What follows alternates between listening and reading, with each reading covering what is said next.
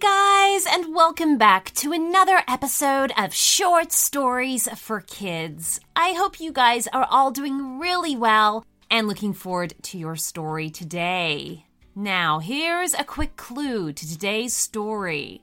What do you think you would do if you were walking through the forest and found a magical talking mushroom?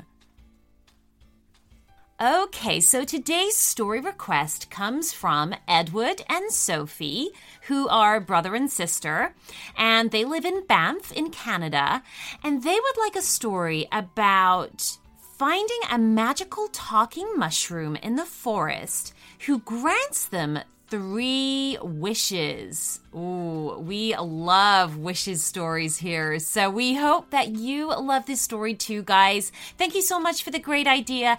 And everybody, are you all ready to jump into today's adventure? Let's go.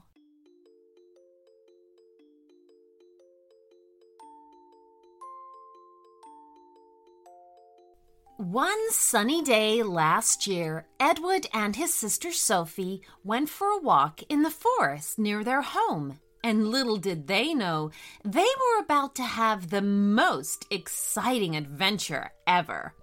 The walk began like the ones they'd taken dozens of times before. They wandered along a tree-lined path and listened to the birds chirping in the trees and saw a few squirrels scurrying around. Sophie was going to stop and pick some flowers when she noticed something red and sparkly in the grass. "What's that?" she asked Edward. "I don't know," said Edward. He picked up a stick and poked at the unusual object. "Ouch!" said the red sparkly thing. Edward and Sophie jumped back so quickly that Edward tripped and fell. "Who's there?" asked Sophie in a shaky voice. "Edward, did Tommy follow us out here again?" Tommy was their cousin, and he was known for his silly pranks. "No, he, he had baseball camp this weekend, so it's definitely not him." "Then what is it?" said Sophie. "I think we should go home." "Don't go anywhere," said the voice again. "I can help you." "We don't need help," said Sophie. "I have magical powers," said the mysterious item. "I can grant you three wishes, as long as you promise not to go around poking things with a stick. That hurt. Just because we're different doesn't mean we should be poked at." "Oh, I'm sorry, I didn't mean any harm," said Edward, standing up. "But we're not supposed to touch things if we don't know what they are." "I'll tell you what I am," said the mysterious voice. "I'm a magical toadstool mushroom." "Promise the mushroom that will be nice, Edward," said Sophie. "I want to make a wish." "You can each make one wish, and then you have to share the third," cried the mushroom. "I'll be nice," said Edward. "You go first, Sophie." "Okay," said Sophie, smiling, closing her eyes, thinking of all the things she would love to have. "Okay, I got it. I wish I could ride in a hot air balloon," said Sophie. A moment later, there was a giant wind, and then a hot air balloon landed on the forest path in front of them. A large, floppy-eared dog was driving it. "I'm Hank," said the balloon operator. "Hop in." Edward and Sophie climbed into the basket of the hot air balloon, and then they rose up into the air and floated high above the treetops. They could see everything below them, including their house. Everything looked so small and different from the air. A bird flew into the basket and kept them company for a while. Eventually, the dog steered the hot air balloon back down into the forest and landed near the magical mushroom. Sophie and Edward climbed out of the balloon's basket, laughing with excitement. "Your turn to make a wish, Edward," said Sophie. "Okay, I wish that I could spend some time with baby zebras," said Edward. The sky began to get dark, And then a few minutes later, two baby zebras walked out behind some trees in the forest. They were so small and cute, and they walked right up to Edward and Sophie and started chewing on their sweaters. The two children laughed with joy as they began to get to know the animals, which they had never imagined they would ever spend time with. Edward gently ran his hand up and down the stripes on the baby zebra's back. Sophie used her fingers to draw hearts on the zebra. Eventually, the magical mushroom said that it was time for the zebras to go back home. The children hugged them goodbye, and then the sky got dark again, and the zebras disappeared. "Now you both get to make a wish together," said the magical mushroom. "Okay, what should we wish for?" asked Edward. "I don't know," said Sophie.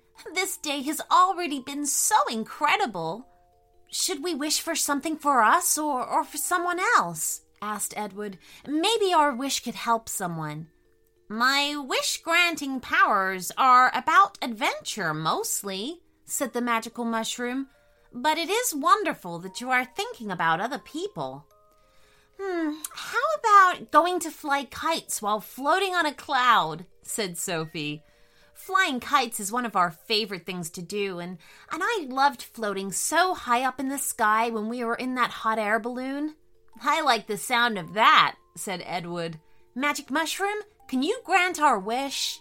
The Magic Mushroom nodded, and suddenly red sparkles went all over the grass. It wasn't long before two rainbow-colored flags, one with a picture of a zebra and the other with a picture of a hot air balloon, floated down from the sky.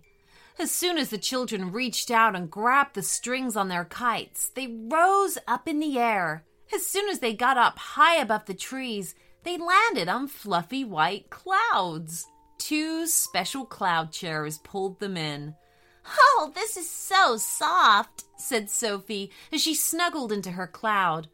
While she relaxed on the cloud and a star read her a story, she continued to fly her kite. The story she heard was about a magical grasshopper. On Edward's cloud, his star was telling him about an amazing rocket ship. The children made another wish that their special day would never end. But since they had already been granted their three wishes, this one was unable to be granted. They continued to float in the air for a little while longer, and then they drifted down to the ground, holding on to their kites' tails. They stopped to talk to the magical mushroom as the kites vanished into thin air. "Thank you, thank you for such a magical day, Mister Mushroom," said Sophie. "It was the best day ever. I hope we can come back and visit you again one day."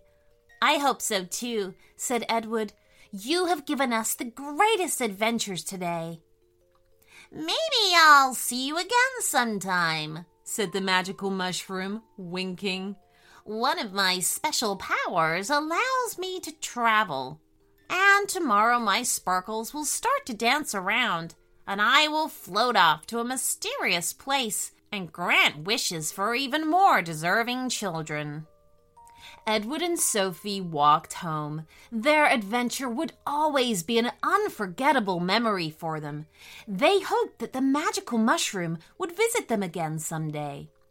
Even if it couldn't send them on another special adventure, they'd love to hear the mushroom's magical stories. They wondered what all the other children had wished for. What would you wish for if you met a magical mushroom? The end.